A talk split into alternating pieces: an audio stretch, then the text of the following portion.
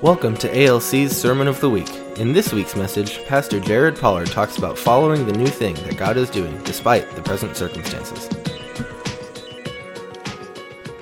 How is everybody doing today? Are we doing good? Halfway. This this part's really good. The front row is really good over here. All of you guys are okay, good, somewhat. There we go. There's a little bit of volume. So glad that you guys are here. And in case you don't think we're serious, the miracle tent is open the entire service just in case you don't think that we're being serious, okay? Pastor John, wave your hand. You'll pray like forever, right? All night long. He'll do it all night long. I, it probably won't take all night long, but about three minutes. There we go. That's pretty easy. That's not so bad. That's kind of like a microwave dinner. Three minutes. Nothing wrong with that. So, is everybody good today? Are we comfortable? Are we happy? Isn't this the most beautiful day that we could have ever asked for? I mean, it is awesome out here. I know it's really comfy. Please don't take a nap in the grass during my sermon. So it'll be a great day. All right, everybody stand up real quick. Stand up really quick and look around. Isn't it good to see people here? Isn't it good to see people here? That the body of Christ still matters, right? Take a look around and smile. Get happy just for a second. Look at somebody that you like and, and be happy. There we go. I thought Greg was waving at me there for a second. I feel a little little put out. All right, you guys can have a seat. And this is what we're going to do today. We're going to talk about a new thing. Everybody say God is doing a new thing. Let's say it one more time. Say God is doing a new thing. He's doing a new thing in us. He's doing a new thing in our nation. He's doing a new thing in the world. He's doing a new thing in the church. If you look at Isaiah 43, it says, Behold, I am, do, I am doing a new thing. Do you not perceive it? Do you not see what is going on? I don't know about you guys, but there's a lot of stuff going on. I look at it, I don't understand it, but there is one thing that is constant in me God is doing a new thing. It doesn't matter how good what we're looking at is, doesn't matter how bad it is. It is a new thing that the Lord is doing, and He's trying to change things for us today. And this is kind of kind of be a weird beginning, but I want you guys to think back to January. I heard a pastor do this on one of the podcasts that I listened to, and it was really eye opening for me. And actually, it helped my attitude. Does anybody need help with their attitude today? I need help with my attitude a lot because it's really easy to get get downtrodden or get depressed during this time. And he said he went back, and I did this myself, to his journal from the beginning of January.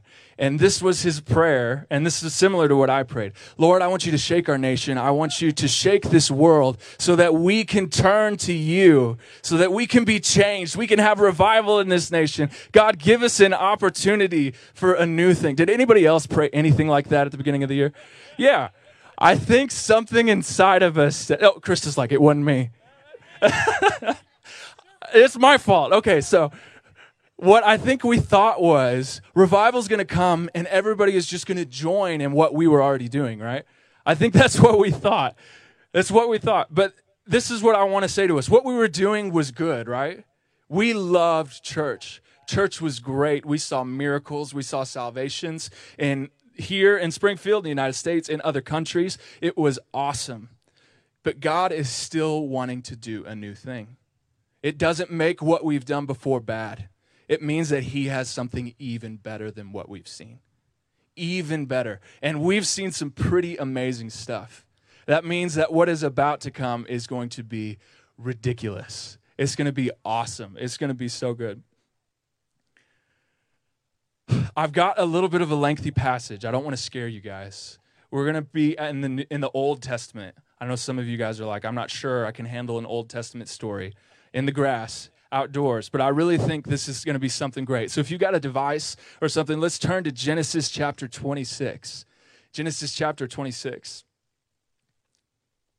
It starts like this it says, Now there was a famine in the land. Does anybody think we have a famine in the land?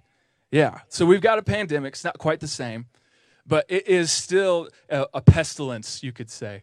Uh, I saw a meme that said, uh, when you're when you're wanting to social distance, instead of saying I'm social distancing and I'm trying to stay away from people, it was you have to say it in a more heroic way of I'm going to stay inside the fortress until the scourge and the pestilence has been removed from the land. It makes it sound a little bit more royal, right? A little bit more like you're a knight or something. That's that's how a lot of us feel. We've got this pandemic that's going on. There is a famine, there is dryness, there is depression. I'll be the first to say that this time has not been easy for me. It has not been easy to, to feel refreshed, to have joy in the Lord. And I am supposed to be leading you guys in worship. And I've got to find joy to lead you guys in worship, right? But I can tell you that that joy is still my strength. It's a little bit harder to find sometimes, but that joy is still my strength. So he's doing a new thing. Even though he's doing that new thing, his promises are still true. The new thing does not negate what the Lord has promised to us. It doesn't change it. It doesn't mean that God isn't going to come through for us. It just means that it is going to look different. It is going to look different. Natalie and I are flipping a house right now. My wife, where'd she go? She's here. She's way there in the back. Everybody wave at my wife, Natalie.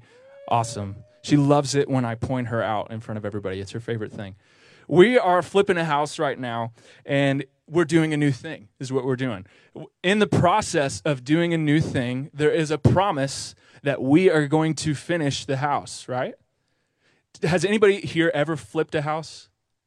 Okay, so when you get to this thing called flooring, have you ever found a surprise in a house that you're flipping? Anybody? Okay, so we're flipping this house. It looks great. Looks like it's going to be easy. We're just going to rip up the old carpet and the old tile in the kitchen, and then we're going to put things down. What we didn't know is that there were four layers of linoleum and two subfloors underneath in the kitchen. Four layers of linoleum. So much so that the ceiling height is seven foot seven. It's supposed to be eight feet, but it is seven foot seven. So it is weird. And we were great when we knew that we were doing a new thing we just didn't realize how much was going to have to change for that new thing to happen. We didn't know how many layers were underneath. I don't think we've understood how many layers there are underneath what we have been doing that could be preventing us from doing a new thing. We don't know what is underneath there. And I think God is trying to open us up so that we can see all right, He's doing a new thing, and if I don't leave this behind, I'm going to miss it. If I don't leave my tradition behind, I'm going to miss it. If I don't leave some of my preferences behind, I'm going to miss it. I'll be honest with you guys. I would love it if we did worship for like an hour and a half at the beginning of a service. But how hard is it to watch a service on your couch? And what if we were singing music for an hour and a half? How many of you guys would take a nap? It would be me if somebody else was doing that. So there are things, there are traditions, preferences that we have had to let go so that he can do that new thing, but the promise is still true. The promise that God has given us is still true. Behold, I have set before you a great open door. It is still true for us. It just looks different than we thought it was going to be. It just looks different. If you look in Genesis 26, it says, There was a famine in the land besides the former famine that was in the days of Abraham. Isaac went to Gerar to Abimelech, king of the Philistines, and the Lord appeared to him and said, Do not go down to Egypt. Dwell in the land of which I shall tell you. Sojourn in this land, and I will be with you and will bless you.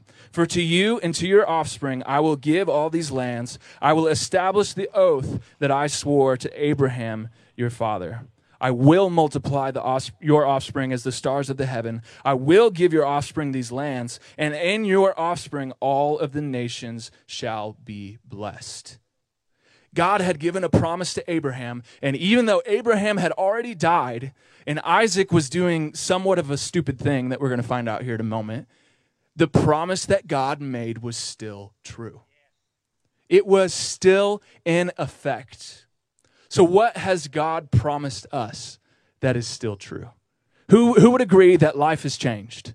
Life is different, okay? Life is not what we knew it to be before, but the promises are still true. If you look at Matthew 11, it says, Come to me, all who are weary and burdened, and I will give you rest.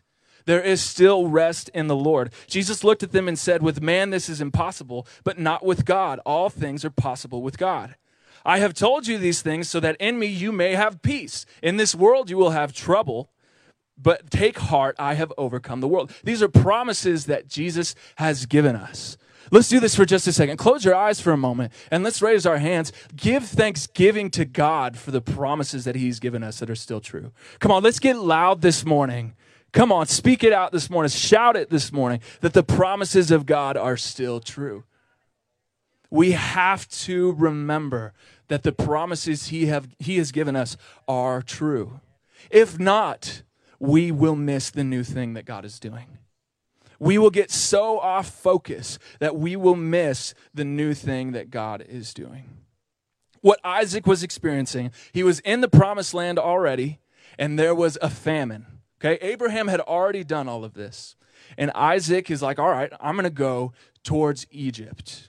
Egypt was a promise of the Nile, is really what it was. There was a famine all across this region during this time, but Egypt had the Nile and the delta there that kept their crops available. So it was easy for Isaac to just look at Egypt and say, that's the place that we got to go. Because if we don't go there, we will not be provided for. I think we have all sorts of things like that with us right now. The government is making money. They're printing money now. They're not just giving us money, they're printing money so that more of it will be available. Our jobs are making us promises. The school systems are making us promises. Uh, people are making us promises. Family are making us promises. And if we're not careful, we rely on those more than the promises that God has given us. And if we rely on those promises more than God, we will miss the new thing. We have to turn from there. And then Isaac goes on. He goes by, he gets the promise, and he makes a big old mistake, okay? And the oldest mistake in the book for him, anyway. He goes to Gerar, to Abimelech, and he says that his wife is really his sister so that he doesn't get killed. Now, for some of you, you're like, that's the weirdest scripture I've ever heard in my life. But what's funny is this has already happened two, two times previous with Abraham. He literally did the exact same thing that Abraham had done with the exact same person in the exact same country and thought that he could get away with it. He made a big old giant mistake. We are going to make mistakes along the way. I, will say it, I have made mistakes along the way. In my personal life, I've made mistakes in planning for youth group. We've made mistakes in our church services, but not because we're trying to be ignorant, because we are searching for what God is going to do. The Lord appeared to Isaac and he said, Do not go to Egypt. Sojourn in this land, wait in this land, tarry in this land, and I will bless you. Our mistakes are not going to negate the promises, nor are they going to negate the blessings. So, everybody, close your eyes again. I do this all the time. I'm sorry. Please don't fall asleep. Close your eyes again and think for just a moment. There has been something, and I, I really feel like God is putting this on my heart for people here today and people on the live stream. There may be something, a mistake or an oversight that you have made during this pandemic that you have been carrying with you everywhere. The Lord is telling you to forgive yourself because He is going to forgive you. And you do not have to be defined by that mistake anymore. And the second we stop being defined by that, we position ourselves to experience a new thing. Everybody say, God is doing a new thing. Let's smile a little bit when we say that. Let's get happy again. Everybody say, God is doing a new thing. It is good. It's good that he's doing a new thing. It's exciting that he's doing a new thing. It's just different than we thought it was going to be. It's so different than we thought it was going to be. But that's okay. It's okay that it's different. It's okay that we've messed up. His promises are still true. It's all right for us to seek God. It says in Romans chapter 2 that his kindness leads us to repentance. What we're doing as a church staff is we are examining everything that we are doing and asking God, is this what we're supposed to do? It is not rude of God to point out when we are doing something wrong. It is not, uh, it's not a bad thing. It's a good thing. It's his kindness that leads us to repentance. We have to make sure that we're not willing to die on the altar of stubbornness to keep what we've loved before. Again, what we did before, it was good, right? Say, what we did before was good. But God is doing a new thing. He's doing a new thing in the church. He's doing a new thing in you. You might not believe that He can, but I promise you, God is doing a new thing in you. Sorry, I keep tapping my iPad and it's making my notes disappear. All right, so we've got this. I started with the idea of a new thing. God is doing that new thing. It says in Isaiah, I did it again. Here we go. In Isaiah chapter 43 says, Remember not the former things, nor consider the things of old. Behold, I am doing a new thing. Now it springs forth. Do you not perceive it? I will make a way in the wilderness and rivers in the desert says he will make a way in the wilderness and he will make a river in the desert. I think if you look at the passage that we're looking at in Genesis 26, the Lord tells Isaac to sojourn, to wait, to stay where he's at in a land that does not belong to him. And then he tells him, I want you to sow into this land. I want you to plant. I want you to live here. I want you to stay here until I tell you to go somewhere else. The land doesn't belong to him. I don't know about you guys. I grew up in a rural area. If I went on somebody's land and did not tell them that I was there, they would probably approach me with a rifle and tell me to get out, to, to move along, okay? So he's in a land that does not belong to him, and he's sowing. And in that famine, there was, it didn't change. The famine was still there. Isaac and his people reaped a hundredfold of what they had sown.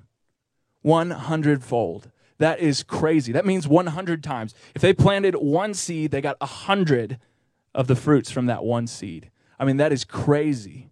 It's ridiculous. So much so that the people in Gerar got jealous of his success and made them leave made them go, and the Lord led them somewhere else. This is what I'm trying to say with this story. I know it's a little weird to preach from a, a passage like this in Genesis 26, but I think this is a picture. Uh, and actually, I'll go ahead and say this this was a prophetic word that was given to me for something completely unrelated to this. But when I was reading it in relation to that, God made this jump out to me that this is where we as the church are right now. We are on a journey we're in a land, perhaps, we're in a place that is not where we are supposed to stay. This is not the end game. But the Lord is telling us to sow anyway, to give of ourselves anyway, to give of our time, to give of our money, to sacrifice for Him and put our trust fully in Him instead of anyone else or anything else. And when that happened, the Lord prospered them. The main thing that I have seen of this pandemic is it has polarized people. It has polarized people in politics. It's polarized people in church. You've got these different doctrines. You have these different things that are being emphasized that honestly are a giant distraction to what God is trying to do. He's trying to show us that new thing. And the devil doesn't need us to go the opposite direction, he just needs us to get off course a little bit to, it's not necessarily a bad thing what we're doing, but it is not where God wants us to go in that moment. It's not where He is trying to take us. What I'm trying to say is that the way in the wilderness and the river in the desert just aren't here yet. They're just not here yet, and that is okay.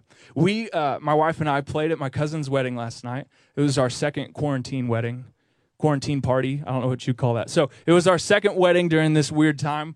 Um, and it was a little bit of a drive. And if you've ever been in the car with my wife, Natalie, you'll know that she doesn't do well. She dehydrates herself before so that she doesn't have to stop to go to the bathroom every 10 minutes. And then what she does is she will ask every five minutes, How long has it been? How long have we been in the car? How many more miles are there?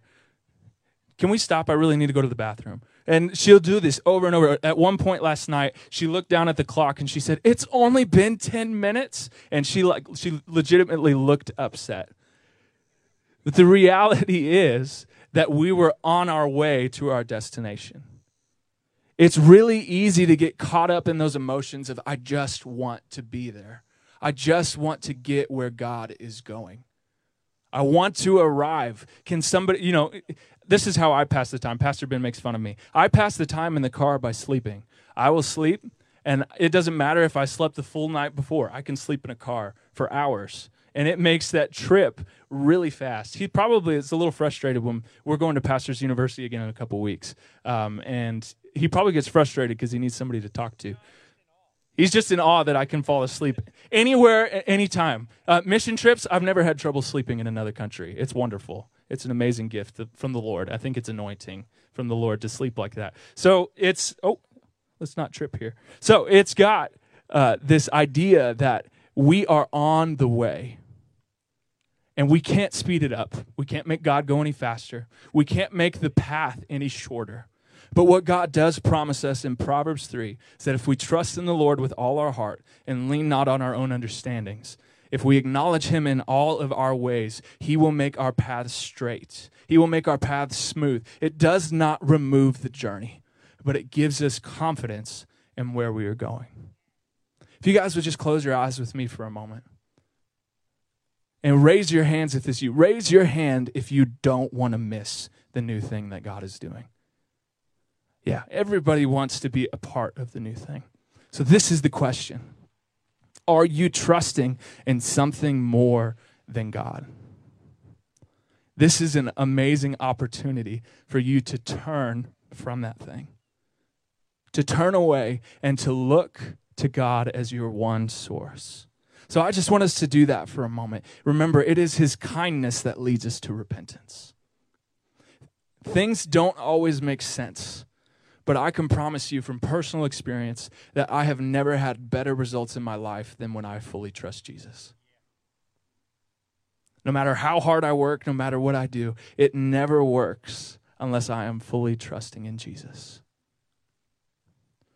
So, with every eye closed, I just want to give this as an opportunity. If you are a Christian, if you have already given your life to God, just take this moment and confess your trust in Him. Confess your trust in the Lord. He is good. He is making a way in the wilderness. He is making a river in the desert this morning.